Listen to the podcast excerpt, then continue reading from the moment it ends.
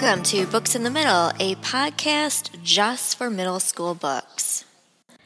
The order of things in my life is simple quiet and efficient, calm, never commotion, just as Mama likes it. Like putting on socks before shoes, letting dough rise before baking, kissing Mama goodnight first thing in the morning. It's important. We keep our voices low, the television off, even our alarm clocks don't beat because we never set them.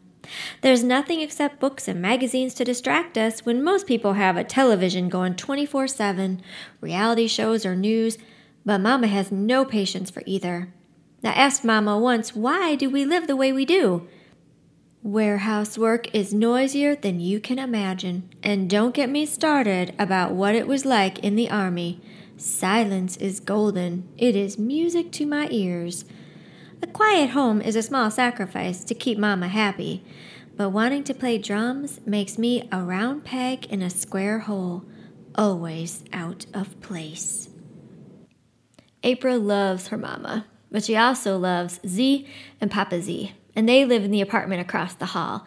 And part of the reason why she loves Zee and Papa Zee so much is they have always been in her life.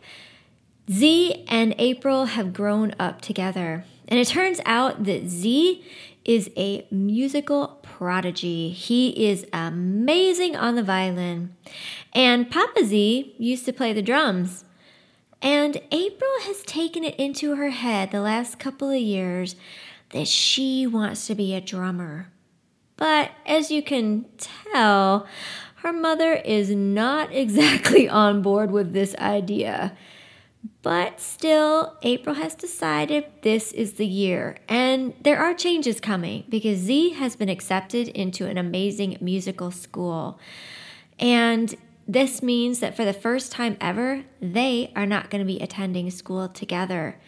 And this is really hard for April and for Zee, especially as Zee starts spending more and more time practicing his violin and less and less time hanging out with April. But it also gives her a chance to start working on her own dream of becoming an amazing drummer.